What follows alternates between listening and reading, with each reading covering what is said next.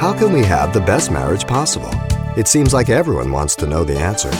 On the cover of every magazine and in hundreds of books released every year, we find yet another solution. But with simple truths enduring for better or worse, here's Pastor Xavier Reese. As a believer, you and I can receive all the benefits of the marriage institution because we have the Spirit of God, we have the Word of God, we have the mind of Christ, we have the ability to say no to sin and yes to God. We have the ability to say no to our flesh, to deny ourselves, to reckon the old man dead, and to put on the new man, and to walk in the Spirit.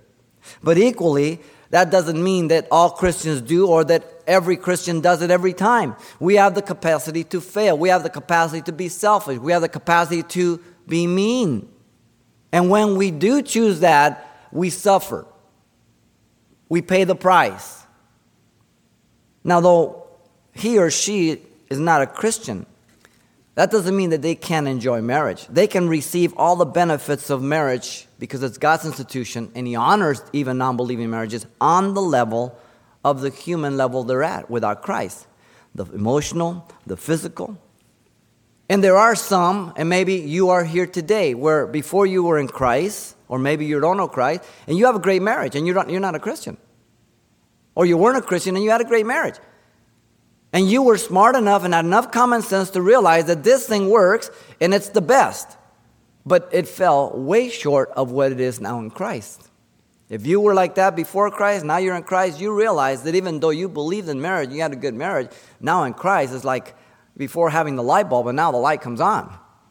There's a big difference. But God still honors His institution in the non-believer.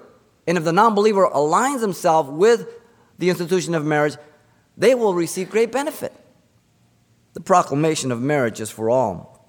Therefore, it makes all men and women responsible and accountable to God for their vows, for the person they marry, for the unfaithfulness in marriage, for the false accusations and excuses and justifications to get out of marriage, for the simple reason that adultery and abandonment are the only scriptural basis for a person to leave another in marriage.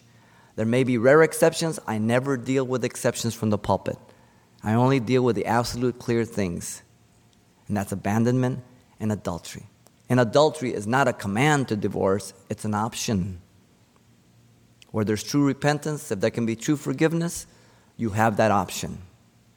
But God's grace is sufficient. We're under grace. I've seen Christians get divorced, and ten, fifteen years, twenty, they get remarried again now as Christians. Praise God. Thank God for God's grace. Obedience is to the Word of God, not to my feelings. It's for life. It's not a date. It's for life. You've been listening to Simple Truths with Pastor Xavier Reese, a daily devotional of the enriching and precious truths found in God's Word. C D copies are available of the studies you hear each day on our broadcast simply by calling eight hundred, six five one, eight three five two or log on to calvary chapel pasadena dot com for information on various other messages from Pastor Xavier. There, you'll also get information on our weekly services, announcements, even hear this program again at the radio listings link. It's all at calvary chapel pasadena dot com. And join us next time for more Simple Truths.